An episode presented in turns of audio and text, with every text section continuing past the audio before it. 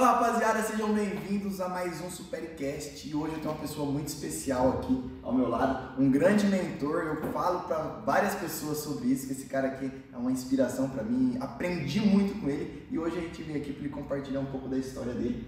Robson Martins, seja bem-vindo. Se apresenta aí, pô. Fala um pouquinho mais quem é você, só para mim, vamos falar assim, para mim saber como eu vou conduzir a conversa em cima dessa desse início, né? De quem é o Robson Martins. Muitas pessoas têm curiosidade. Eu te conheço há um tempo. Há um tempo não, acho que faz mais de 10 anos. Mais de 10 anos. Mas tem muita coisa que eu quero saber. Você tem 22? Você tinha 12 a primeira vez que apareceu no consultório. Primeira vez, 12 anos. 10 anos. Faz 10 anos, é isso aí. Mas a gente conheceu um pouquinho antes. É que você apareceu no consultório com essa idade. Com essa idade. É. E tipo assim, conta um pouco mais dessa trajetória da sua vida. Eu sei alguns trechos da sua vida, mas uma das coisas que eu estava mais pensando hoje era sobre a sua infância. Eu sei que passou um negócio muito louco na sua vida, algumas coisas que as pessoas não acreditam muito, né, em milagres de Deus, essas coisas, mas o que mais eu queria saber mais a fundo sobre essa infância do Robson, quem era o Robson lá atrás. Eu já ouvi alguns testemunhos seus da igreja e tal, mas eu nunca pude escutar você conversar sobre isso. Eu gostaria de saber um pouco, cara. Eu tenho muita curiosidade. A gente conversa sobre tanta coisa da modernidade, mas o seu passado lá atrás eu gostaria de saber. Você tem uma trajetória muito linda aí, de tudo que aconteceu na sua vida, até você, quem é hoje. Compartilha pra gente. Compartilha isso, é um bom prazer. Primeiramente, obrigado, cara, por esse convite, porque eu gosto muito de falar com jovens. Você me conhece, eu gosto de falar com jovens e para jovens. Tenho duas profissões, vou falar um pouco aqui, mas assim, esse bate-papo, quando eu estou conversando com você, por incrível que pareça, pode parecer uma coisa assim, até piegas, cara, eu aprendo muito mais, porque o fato de estar conversando, estar batendo um papo, quando eu venho aqui cortar cabelo na sua barbearia, os papos eles fluem naturalmente. Então, eu sempre fui uma pessoa muito comunicadora, você perguntou assim, de infância, né? A gente fala assim, pô, será que você tem... Já gostava de falar. Já gostava de falar, só que você tem ideia, você está falando de igreja, né?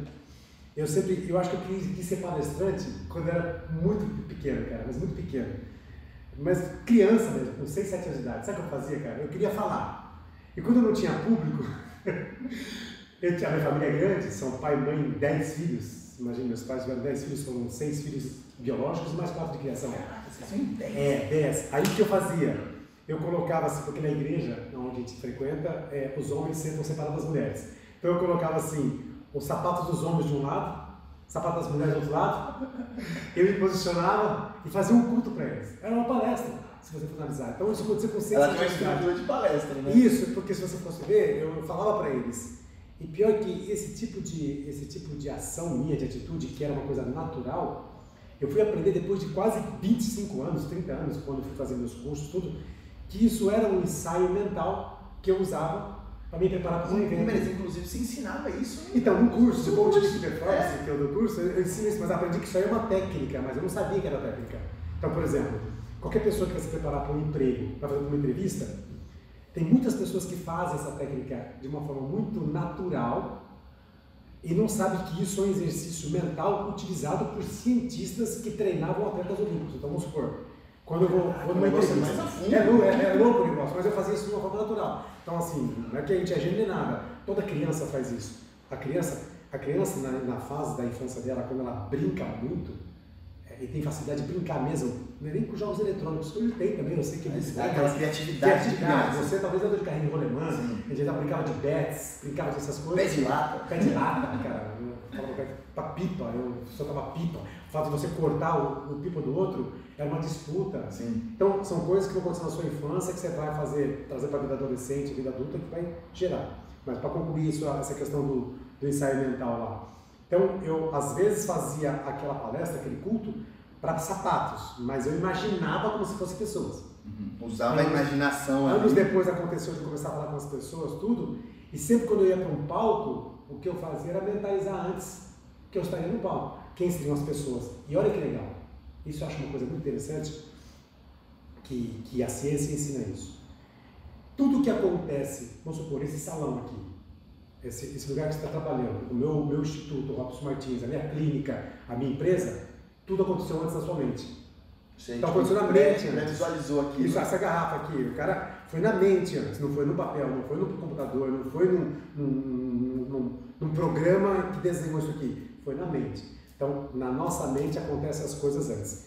E quem continua a trajetória, desculpa te interromper, é estilo que o Walt Disney fez com a Disney. Exatamente. Antes de estar no papel, estava na mente dele tudo que ele iria fazer. Estava tanto na mente dele, ele tinha tanta certeza disso, que quando ele já devia mais de milhões de dólares para os bancos, o Walt Disney, quando ele já devia milhões de dólares para o banco, que ele foi renegociar a dívida com o banco, e o cara falou assim, cara, eu não vou mais dar dinheiro para esse parquinho de diversão sua. Ele falou para o cara assim, cara, se você não quiser dar dinheiro, vou te falar uma coisa para você, não é parquinho de diversão. O que vai acontecer na Disney é que virão pessoas do mundo inteiro para fazer o entretenimento aqui. Então, na cabeça dele, ele não viu, ele não conseguiu assistir a abertura. Quer dizer, aí o dia que estavam fazendo a... Você falou do Walt Disney, o dia que estavam fazendo a abertura do parque, né, a inauguração, ele não estava lá e perguntou para a mulher dele, né? Puxa vida, como é que você se sente, né? Seu marido não está aqui, né? Não viu isso tudo. Ela falou, mas quem disse que ele não viu? É uma coisa interessante, aconteceu na mente antes, né? Foi o primeiro evento daquilo. E aí eu levei isso pra vida, cara, foi muito legal. E aí, cara, você tá falando da infância. É uma coisa interessante, cara. A minha infância, eu fui uma infância difícil, financeiramente falando, mas foi uma infância alegre, cara. Não tinha o que comer em casa, mas a gente não sentia que não tinha que comer, porque a fé da minha mãe e dos meus pais eram tão fortes. Isso, você já era de 10. Já éramos, assim, foi nascer, eu sou o quinto filho. Você é o quinto. Eu falo que hoje na casa dos meus pais nasce um sobrinho por ano. Não é nada, cara. Acabei de descobrir que tem mais uma sobrinha grávida. É muito, entende? É porque assim, ó, dos 6 filhos, na verdade meu pai teve 7 filhos. O primeiro, o que foi entre eu e a minha irmã mais nova, né? Faleceu com 3 meses, do meu kit, né? Então vivi muito pouco tempo com ele, então ficaram 6 filhos. Depois veio mais 2, depois mais 1, vieram 4 irmãs de criação. Tudo irmãs de criação. As 3 irmãs de criação, as 3 casaram no mesmo dia. Foi muito legal, cara. 7 de setembro de 77, casaram as 3 no mesmo dia. Então, a história da minha infância, eu lembro disso de uma forma muito clara, que a minha mãe falava uma frase assim, cara, vai passar, vai passar. Então, no momento de dificuldade, ela falava assim, vai passar. Cara, isso dava tanta força pra gente, cara. E eu olhava pra minha mãe, eu não conseguia ver a minha mãe chorando. Meu pai era dentista, meu pai já era professor universitário. Mas naquela época ser dentista não era igual hoje? Não, era melhor. Era melhor? Porque assim, o dentista do passado, se você olhar assim, hoje tem muita competição. Meu pai era um dentista bom, mas existe uma coisa, cara, que eu vou falar aqui pra você, não sei se o seu público entende isso, cara, é muito difícil. E eu acredito nisso, cara. Você pode estudar, você pode trabalhar, você pode dedicar, você vai ralar, cara. Mas a nossa bênção não está na nossa mão. A gente adquire a bênção através de Deus. Então, eu me esforçar é mais do que obrigação. Eu estar preparado para receber minha bênção é mais do que obrigação. Eu tenho que ralar mais do que obrigação. Você tem o seu pessoal aqui que está gravando, tem o pessoal que está assistindo, tem esse pessoal que vai assistir aqui. Mas, cara, fazer o nosso trabalho é obrigação. A abertura e a bênção da prosperidade, ela vem no momento certo para aquela pessoa que se dedica. Então, não precisa saber. Mas faz parte da trajetória da pessoa, ela tem que se dedicar. A uma hora pode acontecer. É jornada. E para uns vai acontecer mais rápido, outros para menos rápido, e não é mérito e nem demérito. Você hoje, com 22 anos de idade, não é um cara bem sucedido, um cara formador de opinião, por mérito apenas teu. Qual é a parcela de mérito que você tem? Você ficou atento às oportunidades, você percebeu que seu pai na oficina como que era, depois você percebeu sua mãe como cabeleireira, aí você conversava comigo, aí você conversava com outro cara, você começou a observar os mentores, você foi um cara que ficou com os olhos abertos, os ouvidos abertos, e não simplesmente, olha qual é a diferença, Renan, tem pessoa que ela vê, olha, a oportunidade está tendo com você, está tendo pelo menos um moço ali de 22 anos, a mesma oportunidade. O que acontece é que tem pessoas que estão mais preparadas para aproveitar a oportunidade. E não são pessoas que têm mais dinheiro, não. Pessoas que se dedicam um pouco mais. Ou que se dedicaram para quando aparecesse a oportunidade. Eu vou até falar uma coisa interessante, cara. Sorte. Sorte, eu costumo falar que é a preparação versus a oportunidade. Então, eu estou preparado, aparece a oportunidade. Virou sorte. Deixa eu falar uma coisa para você aqui. Vou falar para você aqui, Renan. Hoje é dia 22 de fevereiro. Não sei quando você vai postar esse vídeo aqui. Hoje... eu quero te pagar uma viagem para você para os Estados Unidos. Esquece o convite, tudo bem? Pagar uma viagem para você para os Estados Unidos amanhã, vamos? Não posso ir. Por que você não pode ir? Você não tem visto. Perdi a oportunidade. Então você fala para mim assim, cara, puta, você não é um cara, você tem que ter um visto. Você quer ir para os Estados Unidos? Quer? Vai atrás do visto. Não, mas não, agora não tem dinheiro, cara, vai atrás do visto. Faz o seu passaporte, vai atrás do visto. Aconteceu isso com um sobrinho meu. Ele tinha inglês, ele tinha visto, ele tinha passaporte, Estava pronto, certo? Na empresa dele, um casal, o chefe e a esposa iam viajar para Nova York. Nova York? Acho que é Nova York, um lugar dos Estados Unidos. E aconteceu um imprevisto, não pôde viajar e não podia remarcar na época. Pô, cara, não vou perder essa viagem, deixa eu escolher um dos funcionários para dar. Que escolheu um, o cara não tinha visto, o outro não sabia inglês. Não, inglês não era nem tão importante, era mais um visto, cara. Caiu no colo de quem? Do meu sobrinho. Uma viagem de uma semana para Nova York, ele foi com a esposa dele, porque ele tinha visto, ela tinha visto e foi. É sortudo? Não, estava pronto. Estava pronto. Eu lembro que você falou isso em 2017. Foi o Peak Performance? 2016. É, acho que você fez 2016 e 2017. 16 e 17. Eu acho que foi em 2016. E aí eu me lembro que você falou essa história, algo parecido com essa, eu acho que foi essa história. E nessa época eu não tinha passaporte nem nada e tal. E aí eu tinha vontade de um dia ir pra fora e tal, pensava. E eu lembro que depois que eu saí de lá, eu fui procurar de fazer meu passaporte. Eu falei, não, vou fazer o passaporte, pelo menos o passaporte tá pronto. Se surgir uma oportunidade... Não, eu tinha acabado de fazer 18. E eu falei, eu vou fazer, que se surgir uma oportunidade, eu tô pronto pra ir. Em cima dessa história que você tinha falado. E isso que você falou ficou na minha cabeça. E aí eu tirei o passaporte em 2016 e eu lembro que eu fui pro Rio de Janeiro em novembro de 2016. Fiz um curso com uns caras que são lá da Holanda.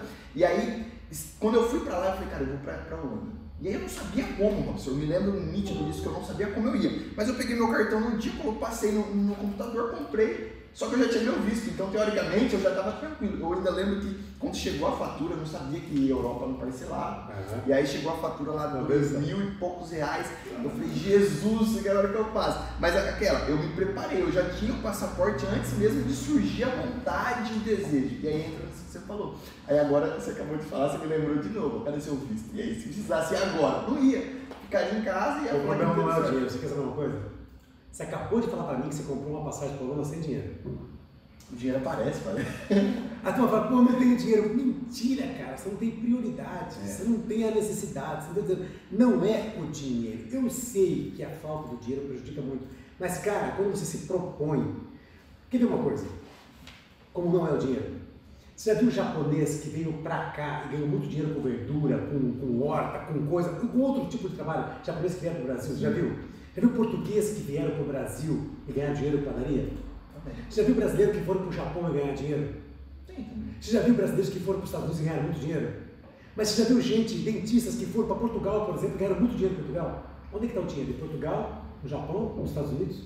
Em todo lugar, praticamente. Por que as pessoas vão e ganham dinheiro? Não é porque o dinheiro está lá, porque quando a pessoa vai para lá, ela não vai para lá para gastar dinheiro. Ela vai para lá para ganhar dinheiro. Então ela colocou assim, eu vou ganhar dinheiro, então ela se submete. A não ir na pizzaria todo final de semana, submete, não ficar comprando roupa toda hora, submete a não ficar indo no shopping e gastar dinheiro, ela submete aqui a uma vida totalmente econômica, simplesmente pro básico. Eu vou comer, vou usar a mesma calça jeans na semana toda, vou lavar de noite para usar de manhã e vai. Aí ele faz essa vida durante um ano, traz dinheiro para comprar as coisas do Brasil. Aí fala que ganhou dinheiro.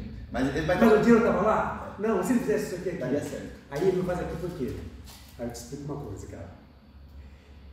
Não faz aqui por conta do vizinho, não faz aqui por conta do amigo. Você às vezes não precisa de um BMW hoje, às vezes você não precisa de uma Mercedes hoje, às vezes você não precisa de um carro importado hoje, não precisa. Mas já chega num ponto que você já olha que você tem uma condição de parcelar isso em 48 vezes, você tentar adiantar um sonho, daqui 4 anos você teria ele muito mais fácil. Se adianta um sonho para hoje que não está pago. Mas por quê? Porque você acredita que você chegou num nível que você precisaria disso, cara. Você fala pra você, é uma sujeira tão podre esse tipo de coisa de status que está matando a sociedade e faz com que muitas pessoas se endividam por conta do vizinho que te fala, por conta do outro cara que te fala, não, porque você... E aí... E no final de tudo você antecipou uma coisa que não tinha a ver. Você são duas coisas diferentes. Uma coisa é você investir no seu curso que você está na Holanda, que você não tinha dinheiro, mas era necessário por conta da sua prioridade profissional. Sim. Uma coisa é você comprar uma coisa que você poderia adiar para um conforto que não vai te trazer nada diferente. E quer saber mais? Antes que alguém me critique quando estiver olhando, tem pessoas que precisam comprar um carro importado para ganhar dinheiro. Natural, um vendedor. Então, você tem que, não pode generalizar as coisas. É de acordo com cada necessidade. É, exatamente. Exatamente. E Robson, você estava falando da infância, aí a gente acabou mudando a linhagem. É. Mas, e como você falou assim, que sua mãe sempre falava pra você, espera, tenha fé, vai passar. Essas coisas que quem é evangélico, quem tem muita fé, são coisas que fala. E aí você falou assim, que seu pai já era dentista e tal, só que as coisas ainda, mesmo assim, não estavam acontecendo porque era o tempo. Como foi? Tipo, durou muito tempo isso, uma dificuldade? Como foi a necessidade? Porque muitas pessoas, cara, eu falo assim porque eu já ouvi isso da boca de outras pessoas que te conhecem. Acha que você sempre foi bem de vida. Como fala o ditado popular, boy, né? Sempre foi um cara bem sucedido e tal. Palestrou fora do país, tá até no seu Instagram, né? Palestrou em 4 continentes. Mas como foi essa transição da pobreza para quando o seu pai começou a melhorar a condição de vida? Porque 10 filhos, cara, você pode ganhar muito dinheiro, você tem 10 filhos. Não vai ser fácil, cara. Se eu tivesse 2, talvez vocês não tinham nem sofrido tanto, mas era 10, então é muita boca para dar de comer, para alimentar, para cuidar. Então como foi isso? Eu vou te responder isso da seguinte forma. Eu aprendi com um amigo chamado Ramses a diferença entre bênção e prosperidade. Eu sempre fui uma pessoa abençoada, eu não era uma pessoa próspera. O que é bênção? Se você for para casa hoje, você mora com seus pais? Sim. Seu pai é legal com a sua mãe, você vive bem, então você é uma pessoa abençoada. Tem comida na sua casa? O mínimo tem. Então na minha casa, às vezes quando não tinha comida, existia a bênção da paz. Então havia a bênção da esperança. Havia a bênção de ter um lar estruturado, com valores fortes. Então nós sempre fomos abençoados. O que faltava era a prosperidade, que eu digo de bens materiais, de dinheiro mesmo. Faltava isso. Então durante 11 anos, da minha infância, da época dos meus pais, eu fui até no ano 77, até o ano 76 foi difícil demais. No ano 76 houve uma virada também por parte de Deus fazer isso com meus pais. Em um ano, uma pessoa que não tinha nada, e acredito que vocês quiseram ou não, estava meu pai até hoje, vivo, minha mãe, meu pai que não tinha nada, devia. Em um ano, de 76 para setembro de 77, ele tinha uma casa própria, 3 carros 0 quilômetro e estava casando as 3 filhas no mesmo dia. Caraca. Então foi um milagre, não tem outra coisa a dizer para você que não. E seu pai mesmo estava na mesma área, você não é dentista. Meu pai sempre foi dentista, tá? Nunca ganhou dinheiro como professor universitário. Foi professor da USP até ano passado, está parado um pouco por causa da Covid. Só que aí Deus abriu a porta para ele, então ele começou a prosperar. Mas ele ganhou dinheiro com odontologia, ganhou dinheiro construindo casa, construir e vendia. Então Deus abriu luz para ele. Mas sempre de uma forma contida. Então nós nunca tivemos os melhores brinquedos, as melhores roupas, não. O pai sempre foi uma pessoa muito reservada. Você falou 10 filhos, tinha que colocar comida em casa, vestir os filhos, estava ali. Então quando eu fui para a faculdade, eu dou graças a Deus isso, eu falo isso com muita alegria. Meu pai não pagou a minha faculdade. Meu pai virou para mim e falou assim, meu pai talvez tinha condições para pagar? Não, mas meu pai, ele fez a melhor coisa, foi não pagar. Porque ele falou assim, filho, eu trabalhava no banco Itaú. Ele falava assim, foi bancário? Fui bancário, 6 anos. Então você imagina, eu fiz toda a faculdade trabalhando no banco. Eu trabalhava no banco Itaú de dia, fazia a faculdade à noite lá em Bragança Paulista, na Universidade de São Francisco. Então meu pai falou assim, eu falei, pai, eu preciso de ajuda. Ele falou, quanto? Eu falei, pai, eu ganho R$500 e minha faculdade custa R$550. Meu pai falou assim, tá bom, eu te dou R$50 por mês. Eu falei, o senhor me entendeu. Eu tenho livro para comprar, tenho comida para comer, tenho material para comprar, assim, se vira. Esse se vira, esse pontapé na bunda, foi a melhor coisa que meu pai me fez. Porque eu fui me virar. Cara, que delícia! Eu virei o maior vendedor na universidade. Eu vendia sapato branco, eu vendia semijoias, eu vendia avental, eu vendia mapa metabólico. Cara, eu ganhava de brigadeiro. Ganhava o dobro do meu salário no banco. Vendendo doce. Vendendo brigadeiro. Eu comprava brigadeiro por 50 centavos, vendia por R$1. Eu vendia 50 brigadeiros por dia. São R$50. R$50, 5 vezes 5, 25, 250 vezes 4, R$1.000. Eu ganhava 500 no banco. Eu não preciso de dinheiro para meu pai. Apenas como se vira. Se vira. Aí fui vender sapato branco porque é o seguinte, a oportunidade vai aparecer. Eu olhava as pessoas assim, na faculdade, tudo gostava de usar camisetas de odontologia. Porque o cara quer ser dentista, quer mostrar que vai ser dentista, né? Tá fazendo medicina, tá fazendo direito. Tem que mostrar. Era o desejo dele, era observar quem é que fazia camiseta e comecei a vender camiseta. Já bordada. 100, R$150, é 150% da camiseta. Ganhava semijoias. Então eu fui um vendedor na faculdade. Essa habilidade da comunicação ajudou, mas eu não fiz um curso de venda para isso. O que me fez vender? Necessidade. Se meu pai pagasse tudo, não tinha. Não, ó, você só é quem você é hoje porque a necessidade fez você crescer. As pessoas que estão totalmente confortáveis, elas precisam criar uma necessidade nova, senão ela não evolui. Seja a necessidade de um curso novo, seja a necessidade te faz mais forte, cara. Eu olho hoje com 52 anos de idade, se tivesse que voltar a vender brigadeiro, eu venderia sem vergonha nenhuma. Venderia até mais, né? Imagina você com a mentalidade que você tem hoje. Eu ia fazer um lançamento, né? Comprar tráfego. Lançamento de brigadeiro. Pelo amor de Deus, cara. E daí quem tá nos ouvindo, cara, eu pedi uma vez com o Silvio Santos, no livro que eu li dele, que ele falava assim, eu prefiro vender para 100 pessoas coisa de R$1 do que vender para uma pessoa coisa de R$100. Então ele entendia o poder da multiplicação. Foi o que eu aprendi também, fazer marketing de rede, quando eu aprendi na Emo, em empresas que eu trabalhei. Eu aprendi como é que você poderia multiplicar. Então, na odontologia, e aí vem uma coisa interessante, nós estamos falando que quase aqui já na fase adulta. Me formei com 26 anos, casei. Cara, me formei em dezembro, casei em maio. O que eu tinha? Aí você fala assim, cara, Robson, aí um cara bem sucedido, né? Cara, quando eu fui ter o primeiro quarto meu como solteiro, com banheiro próprio, com a suíte, minha mulher me tirou de lá. Olha o que o amor faz. Então você imagina só. A vida inteira morando em casas humildes, simples, sem muito conforto. Aí meu pai vai lá e me muda da casa quando eu estava na faculdade. Aí ele mudou de casa. Aí mudou de casa, aquela casa bonita. Não. Essa casa 77 foi uma casa já boazinha, mas não era aquela coisa. Depois, com muita dificuldade tudo, agora, quando eu já tinha 26 anos de idade, 23 anos de idade, estava na faculdade, meu pai mudou para uma casa boa. Uma casa de 700 metros quadrados, era que eles foram junto onde ele mora até hoje. Na casa, na época, uma casa muito chique. Aí, puta, mudei na casa, né, tal. Aí comecei a namorar. Comecei a namorar a Sandrinha, minha querida esposa, terminei a faculdade, mão na frente, outra atrás, ela órfã de pai e mãe.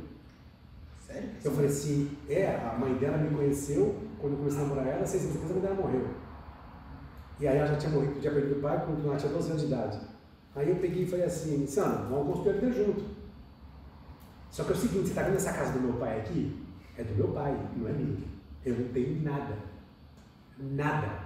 Não tinha terreno, não tinha apartamento, não tinha nada. Eu tinha coragem. Alguns chamavam loucura, eu falava que era coragem.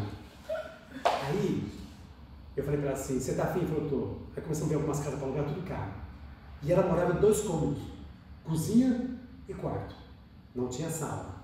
O banheiro lá de fora. Porque ela veio de Nova Granada morar aqui. Lá da tia dela. Campinas ela. Eu fazendo faculdade. Aí a gente não conseguia alugar nada, tudo caro. E ela pagava muito baratinho ali. Cara, falar a verdade pra você, desculpe a palavra, mas era como se fosse um cortiçozinho. Era um lugar pequenininho. 3 casas num terreno só. Ela morava lá no meio. O cirurgião dentista, odontólogo, Dr. Robson Martins, virou pra ela e falou assim, ô Sandra, você topa morar aqui na sua casa mesmo? Ela olhou assim, tava na casa dela, ela falou assim... Já mora aqui, pô? Só precisava de uma coisa aqui, que o banheiro fosse dentro. Por eu sair lá de fora. Eu falei, beleza. Aí o dono da casa morava na frente. Eu falei, cara, onde é que passa o encanamento assim? Ele falou, ó, passa aqui, dentro do mundo da sua casa aqui. Eu falei, beleza. Posso fazer um banheiro dentro? Não pode, por sua ponta de risco. Pintei a casa inteira, chamei um pedreiro, que eu já tinha acabado de me formar. Eu tava trabalhando, troca de dente com o pedreiro, mas vai ter que me pagar, troquei serviço, ele veio fazer o banheiro da minha casa. Eu meti lá, 2 por 1 banheiro, tudo bonitinho, as coisas até o teto, compramos na Casa Bahia os móveis do quarto. Não precisei comprar móveis de sala, porque eu não tinha sala, economizou, cozinha. Moramos ali por 3 anos e meio, felizes da face da terra. Caraca, Robson. Aí que eu falo assim, mas você não teve filho logo? Eu falei, não tinha como ter filho logo. Eu chegava do trabalho, minha esposa saía pra trabalhar. Ela trabalhava no 3º turno. Então eu quero fazer a Sandra já era dentista, não sabe? Não. Ela se tornou dentista por causa de você? Foi, ela sempre quis casar com dentista. Acertou o cara mais bonitão aqui pra ser dentista. Aí o que aconteceu com a vida dela? A Sandra, aí depois, com muita economia, aí olha que legal. Com muita economia, nós dois juntos, ela trabalhava na IBM, eu como dentista. Aí fizemos umas continhas lá, vamos comprar um apartamento. Aí compramos um apartamento com 3 dormitórios, 100 metros quadrados, centro de Campinas, lindo, piso porcelanato, financiável. Colocamos tal, mudamos. Mudamos para o apartamento, 6 meses depois, acho que 6 meses depois, ela engravidou. Legal, já tinha partido para neném. Quando aconteceu isso, cara, eu fiz um negócio errado na minha vida. Eu fui ajudar uma pessoa, não tinha dinheiro, emprestei cheque, E o final dessa ópera é que eu quebrei com 30 anos de idade, meu filho nasceu e eu estava perdendo apartamento. É mesmo? Com 30 anos de idade eu perdi tudo, mas é tudo mesmo. Perdi apartamento, perdi nome. Esse mesmo apartamento que você tinha comprado? Esse apartamento que eu tinha acabado de comprar. Meu filho nasceu e quase estava sendo despejado do apartamento. Morei lá por 2 anos lá, não tinha condições de pagar o apartamento.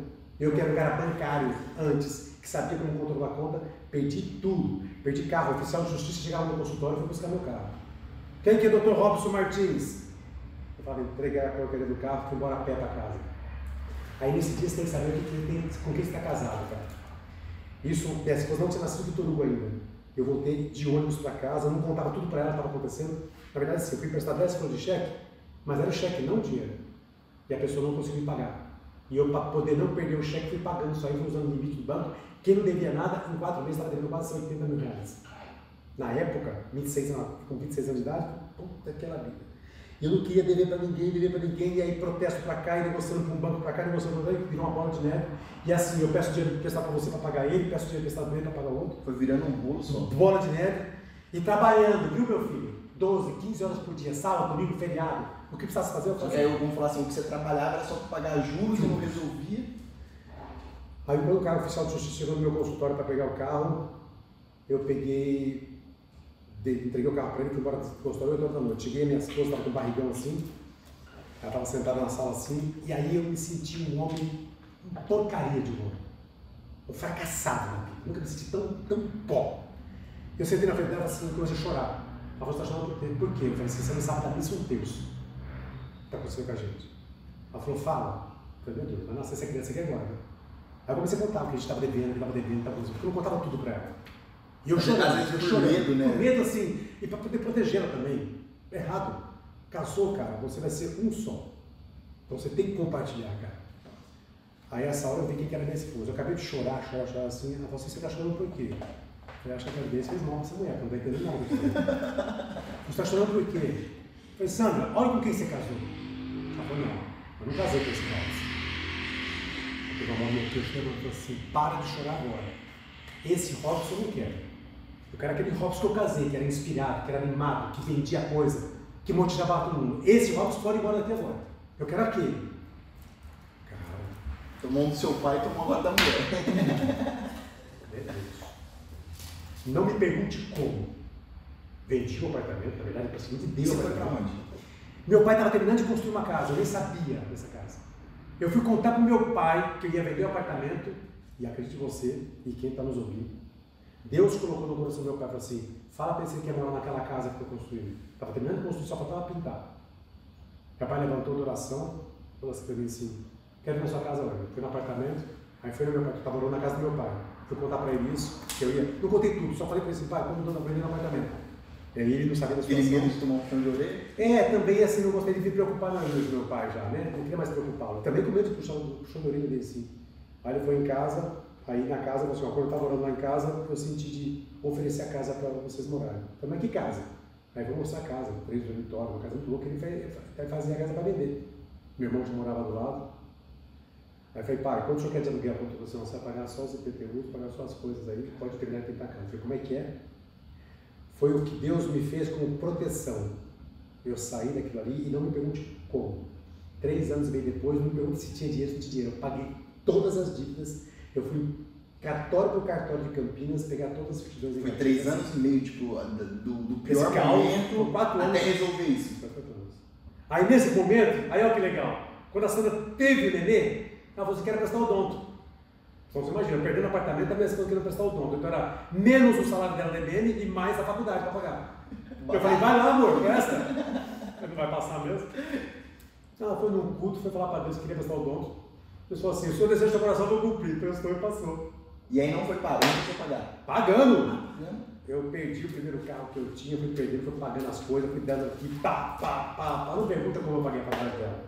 Ela teve o Vitor Hugo antes da faculdade, fez os 4 anos de faculdade com o Vitor Hugo bebê, terminou a faculdade em 2002, 2003 teve a vitória. Aí eu já tinha preparado, ela estava um pouco mais... Estava mais tranquilo. Meu amigo, eu fui ter minha casa própria com 50 anos de idade.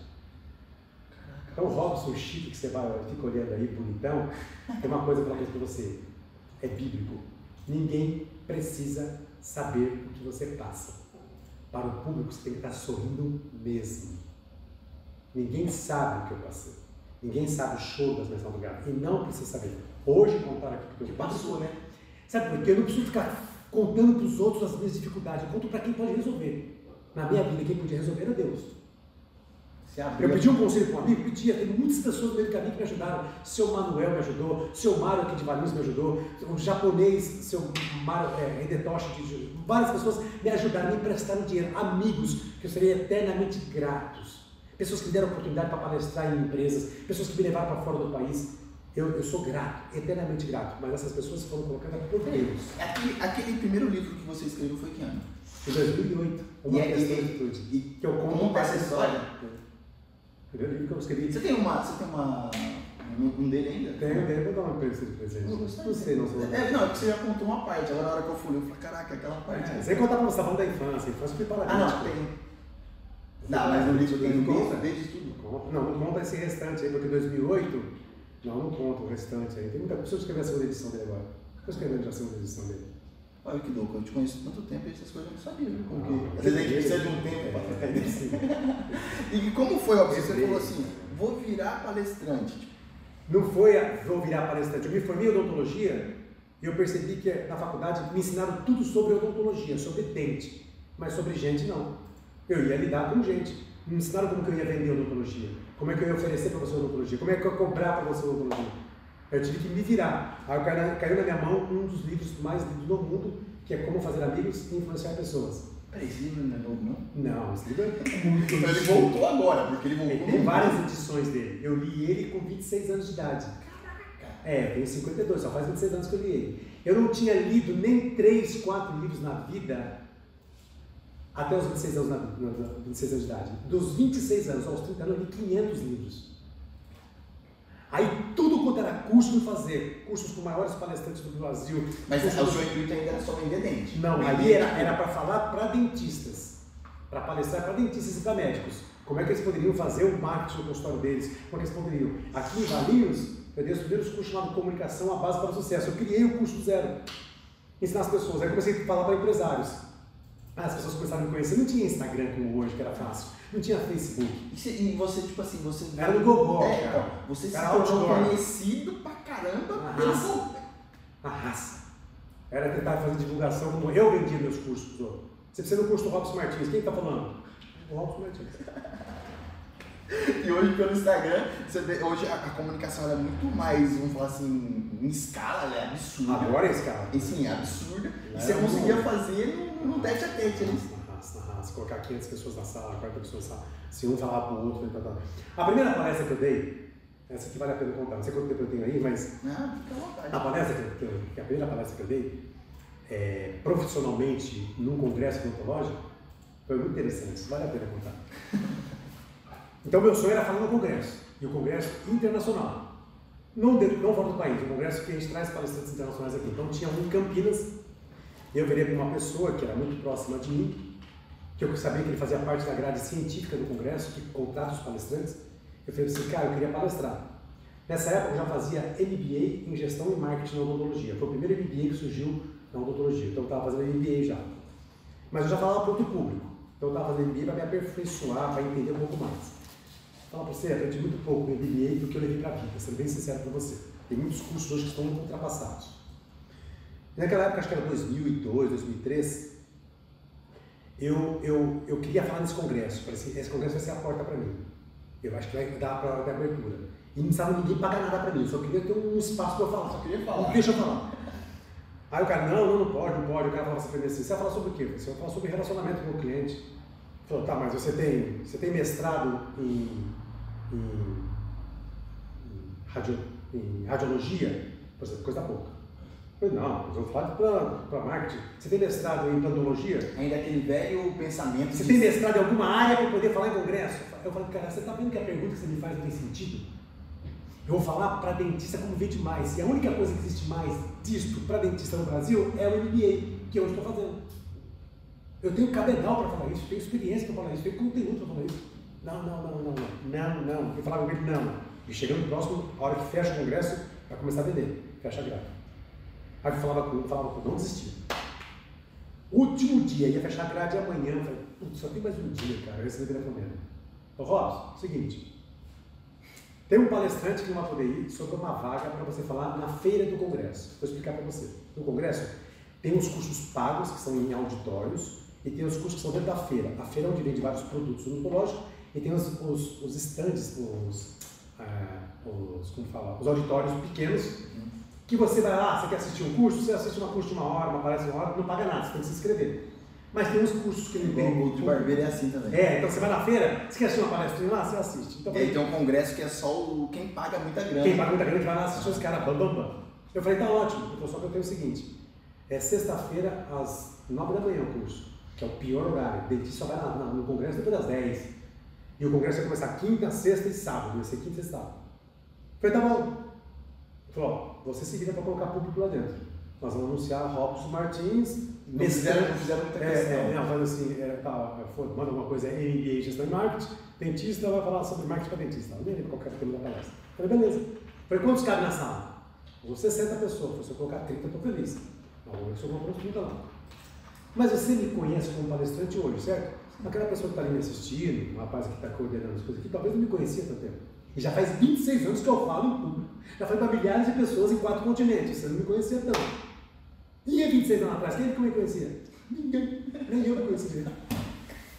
Hoje já aconteceu tudo isso. Hoje aconteceu tudo isso, ninguém conhece Robson Martins. Eu falei, o que eu vou fazer? Quinta-feira, que era o dia que começava o congresso, eu fui para o congresso de camisa branca, calça jeans. Fui visitar a feira.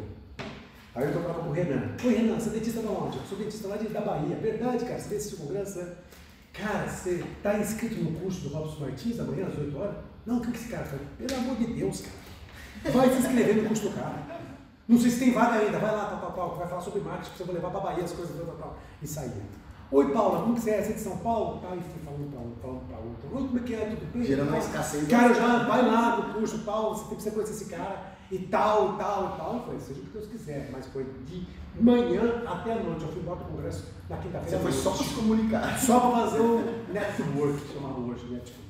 Então lá, não sei se eu vou crescer. Cara, é o único curso que era, o único curso que falava sobre marketing ou comunicação, o resto era tudo sobre dente.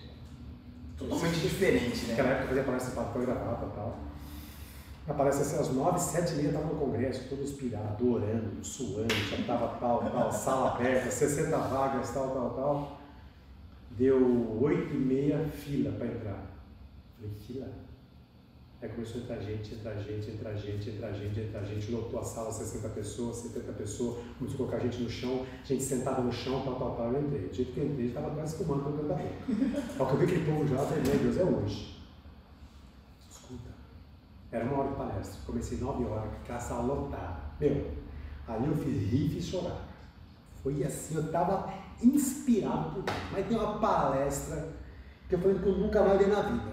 E aquele povo gritando, aquele povo animado, e pá. A porta do congresso era uma porta de madeira que tinha um vidrozinho que tava pra você levar fora. A porta fechou e o cara que me falou não várias vezes estava na porta segurando, porque ele era um dos coordenadores lá. Fechava a porta. E eu falando tal, e o pessoal, vambora, saí. O pessoal chorando, abraçando. Saí da sala. A hora que saiu da sala, assim, cambuca, o pessoal saindo, um monte de gente lá fora, tudo, né? Não entendendo nada. O cara me perguntou assim, Robson, tem 2 coisas para te falar. E eu sou pragmático, eu falei, fala logo as 2 de uma vez só, numa frase. Ele falou 2 coisas. Primeiro que ele tinha pedido perdão. Eu falei, já perdoou. Sobre o quê? Eu subestimei o teu tema. Eu achei que ele nem te interessava. A segunda é se você pode dar a mesma palestra amanhã, sábado, às 9 da manhã, que tem 120 pessoas na fila de espera. Caraca! Eu falei, lógico que eu posso. Aí voltou a sala de novo, deu a mesma palestra com outro grupo. Cara, aí foi assim, eu esperava do porta, vem pra cá, um convite pra cá, um convite pra cá, pra empresas, tal. Aí fui falar em Orlando em 2012, depois do México, em Cancún, aí fui para Las Vegas. Aí como que acontecia esses contatos, Robson? Cara, acontece e esteja pronto. Não seja tímido, tenha coragem, não tenha vergonha. Eu estou num curso, como é que eu fui falar fora do país? Eu não falo inglês fluente até hoje, eu falei em 5 continentes, cara. 4 continentes.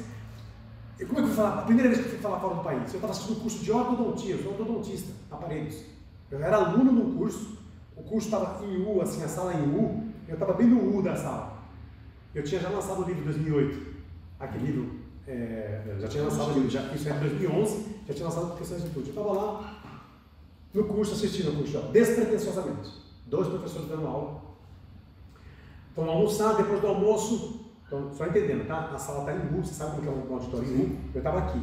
Então, para eu chegar perto do professor, fisicamente, eu tinha que sair e ir lá, certo? Só para você entender o contexto dessa história.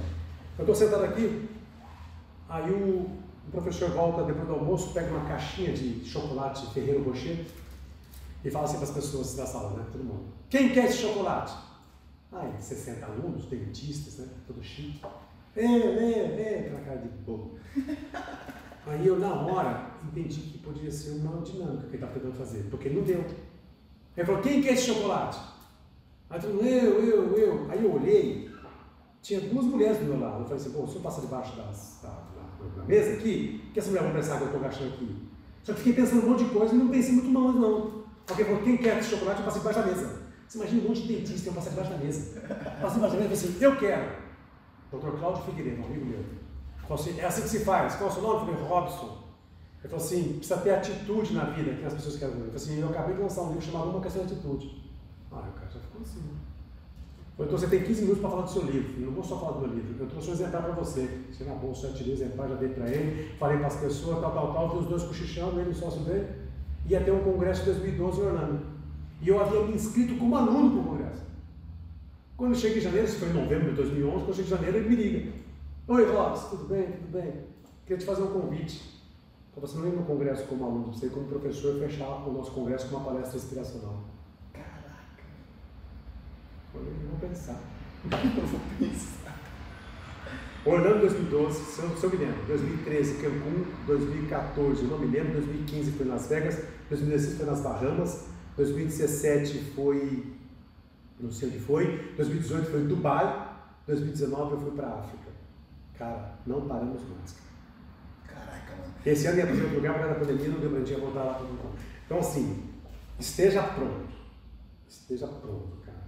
E nessa trajetória você conheceu muitas pessoas também, né? Muitas pessoas que hoje, que na verdade são pessoas que já são conhecidas pelo digital, né? Você migrou, né? Você saiu do físico, O mundo migrou, né? Então nós temos que migrar junto com o mundo. É exatamente isso. Hoje as minhas palestras, a maior parte, hoje pode ser digital? Sim. Mas vou te falar uma coisa para você. É até um paradoxo. Tem pessoas que vão querer fazer curso com você presencialmente. Muitos vão comprar seus cursos digitalmente. Muitos vão comprar meu curso digitalmente. Mas existem perfis de pessoas que vão pagar caro para estar ao seu lado pela pessoa. Para estar com você, porque esse bate-papo que nós estamos conversando aqui, nós estamos fisicamente aqui. Toda a proteção, todo o cuidado aqui, nós estamos fisicamente. É rico demais. Quanta coisa a gente aprende aqui, quanta coisa vem na lembrança aqui. Sim. Agora eu vou falar uma coisa para você. Eu sempre quis estar perto dos melhores. Então assim, quando você buscar quem que na sua área, quem que é a referência hoje, falando de tal, busque estar perto dos melhores. Quando eu aprendi a fazer, você sabe que você fez curso de coach comigo, eu fui formador de coach durante mais de 7 anos, 4.000 coaches formados no Brasil. Mas eu sempre falava de um cara que eu lia no livro, que era o tal do Tony Robbins, mas eu queria fazer o curso com ele. Então eu fui para os Estados Unidos 3 vezes para fazer um curso com o cara, presencialmente. Aí quem que era o maior coach de liderança do mundo? Marshall Goldsmith. Aí eu fui fazer curso com o Marshall Goldsmith. Então hoje as minhas referências são o seguinte: Robson, você fala com base no quê? Com base no melhor. É esse cara. E eu pego o que esse cara melhor fez, pego as palavras dele, pego o conteúdo dele, ponho tudo no liquidificador e eu imprimo o meu perfil, a minha personalidade. Tem que mapear aquela coisa. É isso que você vai fazer. É isso que as pessoas fazem. Você não precisa copiar ninguém. Você tem que ter a sua coisa peculiar, coisa sua. Deus te fez um único Renan, não tem 2. Quem quiser te copiar, Renan, não vai ser com você. Então, é impossível. Né? É impossível. E você não vai ser igual a ninguém.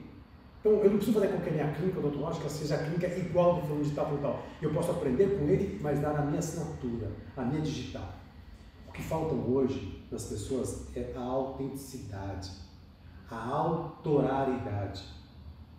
A autoralidade é você fazer alguma coisa autoral mesmo.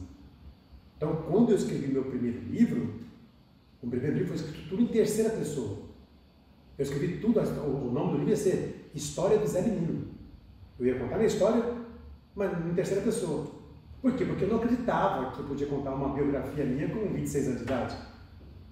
Aí eu falei, calma, tem coisa errada aí. O meu mentor, quando leu a primeira parte do livro, a primeira história, que conta quando eu era paralítico e Deus me libertou, que conta que a minha irmã era débil mental. Minha irmã babava, minha irmã de criação era babava, ela era toda torta, ela babava assim, a minha irmã era assim, o médico falou assim, nunca vai andar direito, nunca vai falar direito, nunca vai ter jeito para nada. Deus, numa oração, trocou o cérebro da minha irmã é perfeita, com saúde, é que mais teve filhos, 5 filhos, já é viúva, já é avó. Caraca. Então, esses milagres que eu contei no livro, eu contava como Zé Menino, tem terceira pessoa, o cara já falou assim, você acredita nessa história? Eu falei, é a minha história, então eu só quero ouvir a história em primeira pessoa. Jogou tudo eu estava lançando o livro um mês, jogou tudo aquele papel na minha mão e falou assim, me conte em primeira pessoa. Eu falei, como assim? Tive que reescrever o livro inteiro em primeira pessoa, dando nome aos bois. Aí eu não vinha a capa do livro, não vinha o nome do livro. Uma questão de tudo, não vinha, não conhecia mais livro. Escrevi o livro inteiro sem saber. Um dia eu estou jantando em casa, o computador assim, lá demorei meses para escrever o livro. O Vitor Hugo era pequeno, não sei se você sabe dessa história. Eu estava se escrevendo, deixou o computador para jantar. Aí meu filho, ô pai, não terminou o livro ainda? Eu falei, filho, escrever livro não é fácil não, filho. Eu falei, mas é uma questão de atitude, né? Eu falei, como é que é, filho? Eu falei, é uma questão de atitude, pai. Ficou com medo aí. Escrevi lá, uma questão de atitude, isso é um nome. E vendeu quantos exemplares desse livro? Cara, eu não lancei por editora nenhuma. Eu fiz tudo autoral. Foi 5 mil cópias a primeira vez e foi embora. Não, se eu tivesse feito 5 mil cópias, aí tem embora. Você não pensa em fazer um relançamento? Não, sim. Não, mas dele físico. Eu particularmente sim, prefiro. Eu gosto. Mas eu estou escrevendo de novo aí. Então, eu escrevi, depois desse aí, eu escrevi 3 livros com outros parceiros, né, com outra editora, 3 livros. Aí escrevi também 4 passos das palestras que vende, do zero ao palco, código de impacto, escrevi outros livros. E agora eu vou reescrever. Esse livro, mas esse pretende fazer um lançamento? Eu vi alguns lançamentos que assim, o cara vai nas livrarias, e aí tem tipo lá naquela livraria tem, sei lá, 100 exemplares dele, forma até fila e tal. Você pensa em fazer isso? Eu acho muito da hora. Então, vou te contar. Não pensa. Vamos fazer algo diferente. Eu não sou conhecido hoje, certo? Não, em 2008, certo? Eu lancei esse livro, na Livraria Saraiva. Você fez esse lançamento assim? Agora escuta. Como é que você vai lançar um livro na Livraria Saraiva? Quem é que vai te ver se as pessoas não te conhecem? Você não tinha WhatsApp, você não tinha Instagram. Em 2008, não tinha essas coisas. Eu convidei uns amiguinhos, que convidaram outros amiguinhos, e eu falei na Livraria Saraiva, o que precisa ter? Quer ver uma coisa? Vou pegar um negócio aqui para você, rapidamente. Aqui, ó. Caramba, deixa eu ver uma coisa aqui. Aqui, pronto. Aqui tem o código de barra. Então, quem tem livro, tem uma coisa chamada ISBN, que é Instituto Brasileiro da Biblioteca Nacional lá no Rio de Janeiro. Para você poder vender um livro na livraria, você precisa ter o ISBN. Eu não sabia disso. Eu vim saber quando meu livro já estava quase já na impressão. Eu soube disso do nada e demorava, porque eu precisava disso aqui. Senão a Livraria Saraiva não ia pegar o meu livro para poder fazer o lançamento.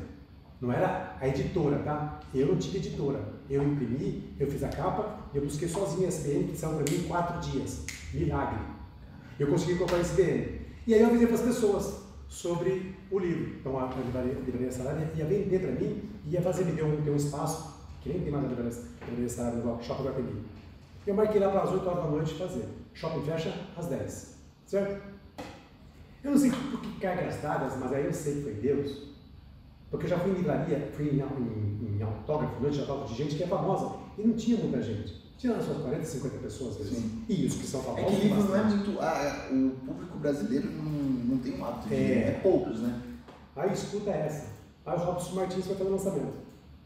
Preparei lá uns champanhezinhos, uns amendoinzinhos, e fui. 8 horas da noite, fila na Livraria Saraiva. Aí vai, acredite se quiser, Tinha fila, que gente entrava na fila para saber o que estava acontecendo. O shopping fechou 10 horas, eu saí da Livraria Saraiva em 20 para as 11 da noite, dando autógrafo. Eu nunca convencia da autógrafo. E tanto que notou que a Livraria Saraiva viu o Walt Martins que ninguém sabia muito. Caraca, você fez várias paradas que você devia refalar delas. Tá vendo? Caramba! Não, porque tipo assim, eu sabia de algumas coisas de você, mas esses negócios mais detalhados assim eu não sabia. E eu falo pra você que muitas das pessoas que te acompanham na internet não sabem. Não sabia. Você contar. Precisa mais. Você é bom nisso.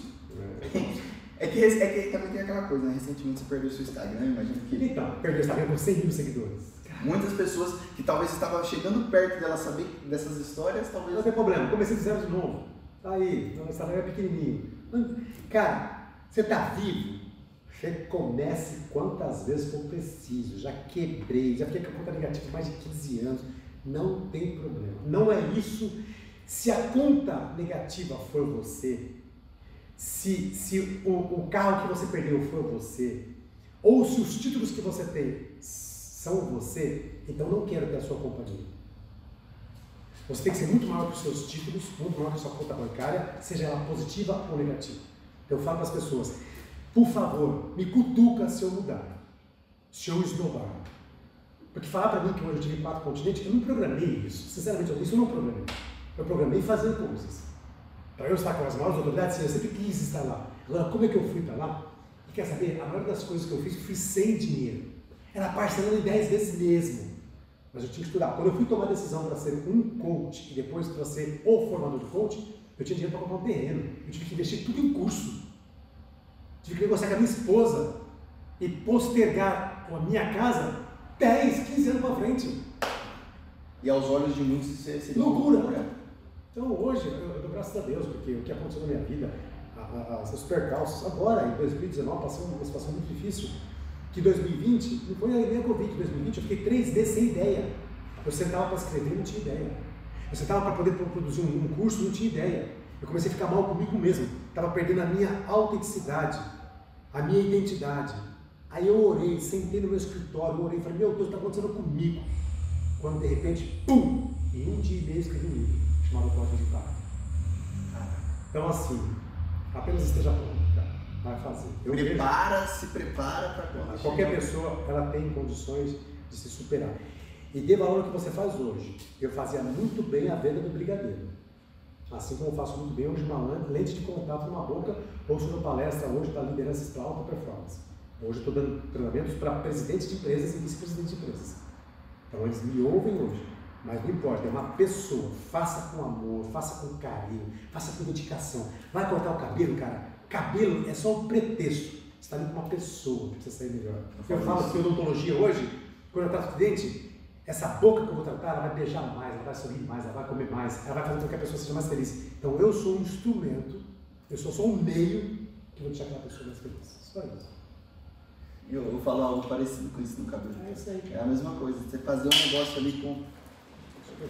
É você fazer aquilo ali com um amor tão grande que você se torna um instrumento mesmo. E a pessoa, tem uma pessoa ali, tem um ser humano. Eu costumo falar sempre assim para outros barbeiros, agora deixa.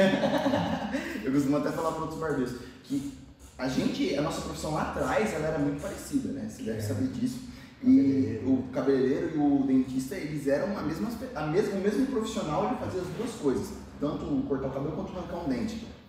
E eu falo que o estar com o ser humano na cadeira ali, na hora que a gente está cortando, a gente está mexendo com a parte mais importante do ser humano, é a cabeça, ali que pensa coisa boa, coisa ruim, que ouve, que se alimenta, tudo aqui. E tipo, a gente está tratando daquilo, a gente está cuidando daquilo ali. Na hora que a gente está fazendo, eu costumo dizer assim que tem gente, né, que trata o cliente como se fosse uma maldição, né? Ah, esse cara não zero. Cara, mas não, ali tá o ponto mais importante do homem, que é a cabeça, sabe? E a gente trata isso com tanto amor que eu acredito muito que as coisas começam a acontecer na nossa vida.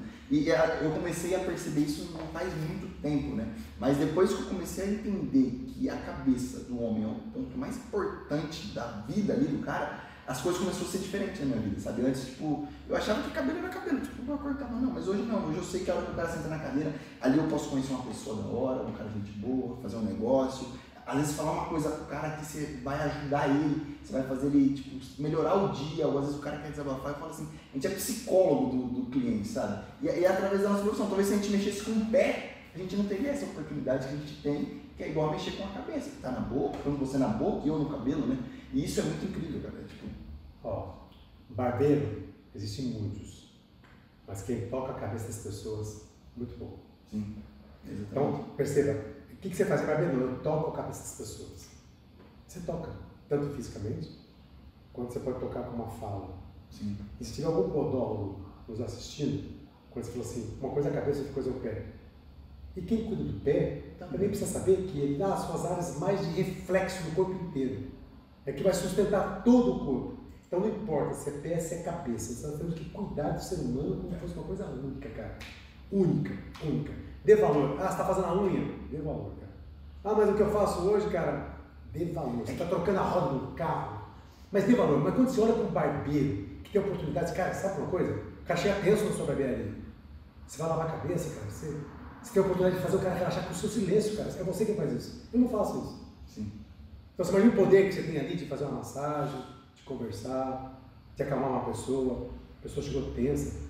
Eu falo de novo, cortar cabelo podia cortar em qualquer lugar. Mas para cortar aqui os mafiosos, talvez o cara tenha que ter um a mais. E não é nem a cerveja que se dá, não é nem o ambiente que todo prazeroso, não. É o cuidado. É a essência. Isso que você falou que começou a perceber cada vez mais. Quando você percebe, você começa a mais morando até a sua própria solução, cara. É uma coisa que você acabou de falar, nós, muitos, né, muitos de nós não conseguem entender que a gente é um meio ali, a gente é um meio. Agora que você falou do pé, na hora, até eu falar a primeira vez do pé, eu achei que fosse menos, mas agora já automaticamente eu não consigo pensar. Cara, se tratar de um pé, você está tratando da estrutura do homem, cara, tipo, é ali, tipo, a mesma coisa que você falou, a roda do carro, às vezes o cara a partir dali que tem um compromisso, ele vai fazer isso, ele vai ajudar uma pessoa, ele vai salvar uma vida, então tudo, eu acredito que para mudar o sentido da parada, a gente vê o que tem por trás? Tipo, seja lá cortar um cabelo, construir uma casa, ser dentista, o que for, existe sempre um porquê ali, né, por trás daquilo. Quando a gente identifica isso, a gente vai trabalhar assim, não vai ser aquele cara que vai trabalhar, puta que pariu, tem que trabalhar hoje de novo e tal. Muda a mesma coisa, só que fica totalmente diferente o contexto dela. É incrível isso que isso acontece. E você precisa ser forte todos os dias e fazer isso todos os dias. Temos que buscar isso todos os dias. Tem hora que você vai estar ruim, até como barbeiro, como profissional, como dentista, como palestrante, você não vai estar bem. Você só não se permita ficar ruim muito tempo. Mas é natural, às vezes você está meio chateado, você está meio aborrecido, está meio entristecido. Ninguém aqui está falando que nós somos os fortões, os poderosos. A gente está em fase de aprendizado. Você me perguntou no começo, eu falo, se apresente. Eu não me apresentei até agora. Eu sou um eterno aluno. Eu fico aprendendo. Aprende com qualquer um, você aprende com qualquer um. Às vezes ensinando você aprende a perceber. Exatamente. É, você fala assim, putz, quando é que eu falei que eu aprendi, que não é verdade. Eu costumo dizer que a gente nunca está no topo, a gente está no meio. Vai ter alguém abaixo da gente que precisa aprender o que a gente sabe e vai ter alguém acima da gente que vai ensinar a gente. Tá bom. Tá sempre ali naquele meio e cara, de verdade, Robson, eu fiquei feliz hoje, cara, por esse bate-papo, foi bem da hora. Opa. Tem mais assunto. Tem muito mais assunto. Mas acaba que a gente pode deixar até para uma próxima vez, a gente bater mais papo, eu gostei de verdade. É, te conhecer sem ser o Robson palestrante, sem ser o Robson que está em cima de um palco, que está falando para um monte de pessoa, ou que já ministrou em diversos lugares, como você já fez. Saber quem é o Robson, tipo, a pessoa ali, a trajetória, o ser humano, exatamente. E eu fico muito feliz, cara, de poder escutar essa história e transmitir com mais pessoas, que eu acredito que sempre vai ter alguém que precisa ouvir isso, cara. Eu lembro que um dia eu escrevi um negócio num caderno, e eu nunca vou esquecer disso, que mesmo que fosse para mim falar para uma pessoa, eu tinha que entregar o meu melhor, que talvez aquela pessoa específica, ela precisava de uma mudança, e é assim, né, através de pessoas que acontecem outras mudanças, através de uma escritura que você escreveu no livro, que você me ajuda, é essa comunicação, então tipo, fazer isso aqui, cara, provavelmente alguém lá do outro lado vai assistir, vai falar, caraca, eu estou passando pelo mesmo momento de estar perdendo meu apartamento, de ter acontecido isso, ter perdido minha casa, minha esposa tá para ter um filho, e aí escuta uma pessoa que deu certo, que você não é um jogador de futebol, um cara inalcançável, você é alcançável, então tipo assim, dá um gás a mais pra pessoa. Eu sou um cara que eu gosto muito de ouvir pessoas alcançáveis, tipo, por mais distante que elas estejam de mim, são alcançáveis, isso você fala, caraca, é possível, te dá mais esperança, exatamente. Faz sentido o que você está falando. Por ser uma pessoa mais local, uma pessoa, tipo, não apenas estrelas, a gente tem aquele cara que sim. A gente é vamos falar assim, almeja chegar perto, mas tem aquelas pessoas que estão perto da gente que estão ao mesmo tempo perto, mas é distante, que você pode buscar. É uma corrida, né? Por exemplo, você está na mesma pista que o cara, só que só está uns 4, 5 passos para frente, você só alcançar esse cara, é legal isso aí, né? Exatamente. E você falou uma coisa muito importante aqui, que eu gosto de deixar assim, eu contei aqui, a maioria das vezes foi os que pareciam fracassos da minha vida. A perda do apartamento, tudo. Hoje, quando você está passando, uma provação, uma dificuldade, às vezes você não tem a sensibilidade para tentar tirar um aprendizado disso. Uma coisa é a provação financeira que eu passei lá quando eu perdi o apartamento. Outras provações financeiras eu passei durante a minha vida. A questão é o seguinte, o homem, ele é reconhecido não quando ele está perdendo. mas quando ele ganha muito. Então, o que você falou assim, inalcançável, cara, o dia que a prosperidade chegar com muita força na tua vida, que dinheiro não for teu problema, eu quero estar continuando tendo esse bate-papo. Essa é a questão que você tem que olhar para o cara, assim, eu quero continuar esse bate-papo. Eu não quero ser nunca inalcançável, no sentido de, tipo assim, se tornou poderoso demais. É óbvio que se você toma outras posições, você vai ter um ciclo diferente de amizades. Você, até por cuidados, você vai ter outras prioridades, é natural. Mas que isso não entra no seu coração como se fosse uma grandeza, se tornar soberba, se tornar inalcançável. E eu estava me lembrando aqui que lançar um livro para mim foi importante para mim, sim, mas eu percebi o que era mais importante depois disso. Porque um amigo virou para mim e falou assim, Robson, eu estou indo para o norte de Minas fazer uma viagem e eu queria levar uma caixa para o seu livro. Quanto custa? Eu falei, calma aí, não estou entendendo.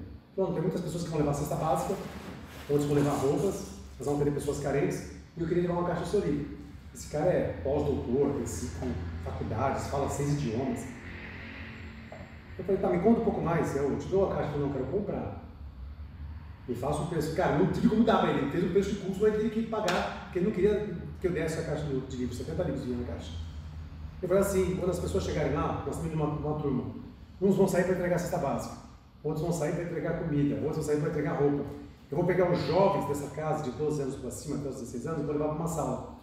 Eu vou dar uma palestra para eles, e perguntar para eles assim, o que vocês querem? Que esse ano eu vou pagar para vocês. É um curso de inglês? É informático? É isso? Eu vou pagar. Só que só tem uma condição. Vocês vão ler o livro do Robson, e cada um que lê tem que passar para 5 pessoas. E eu quero que vocês saibam o que você fez. E ele fez isso, cara. E eu não sabia, depois de meses, eu recebi uma mensagem lá do norte de Minas, uma pessoa que nunca vou conhecer talvez e nunca me conhece. Obrigado, porque na página tal do seu livro me deu esperança por conta disso. A minha casa, assim, você acabou de falar que eu lembrei. Muitas vezes a pessoa estava assistindo aqui e fala assim, cara, são pessoas normais, Robson Martins, Renan, pessoas que enfrentaram dificuldades, mas estão vivos aqui pela misericórdia de Deus. E eu vou falar uma coisa para você, cara, não é possível que Deus, não é possível não, Deus nunca fez um ninguém. Ele sempre fez um alguém. Você tem que descobrir o que você veio aqui nessa terra para fazer e fazer logo. E se você não descobriu ainda, comece com o que você tem. Sabe por quê? Porque você pode não estar inspirando multidões, mas pode estar inspirando o teu vizinho, aquele teu amigo, pessoa próxima de você. Daqui a pouquinho você percebe que você se tornou uma referência. E é isso que Deus quer da gente. Sim. Que nós tornamos referência. Imagem, semelhança, é isso. Referência, aquele cara ali, ó, ele perdeu, mas ele não desistiu. Então, levantar a cabeça e dar a volta por cima. É isso que eu acredito. Top. Valeu, meu amigo. Obrigado, Robson. Valeu. De verdade. Eu que agradeço. Bate-papo massa. Foi muito legal. Deus abençoe cada vez mais a sua vida. Que bom que não foi nada preparado. Ah, você viu como foi natural? Eu perguntei para você antes, né? Ô, qual vai ser o roteiro? Você falou, não tem roteiro. Eu vou bater um papo e esse aqui é bom. É legal, cara. Sabe o que está no coração. Exatamente. O que está no coração eu acho que é o mais valioso de tudo. Espero que vocês tenham gostado. Muito feliz, Robson. Mais uma vez, Deus abençoe, muito obrigado. E é isso, rapaziada. Eu espero muito que vocês tenham gostado aí desse bate-papo, dessa conversa. Pesquisem mais sobre esse homem, Robson Martins. No Instagram tá Speaker Robson Martins. Depois eu vou colocar o arroba, tudo bonitinho, nos stories, para vocês saberem um pouco mais da vida dele, mais coisas e acompanhar o seu dia a dia, né? Você tá sempre inspirando as pessoas. É isso, certo? Tamo junto. Valeu.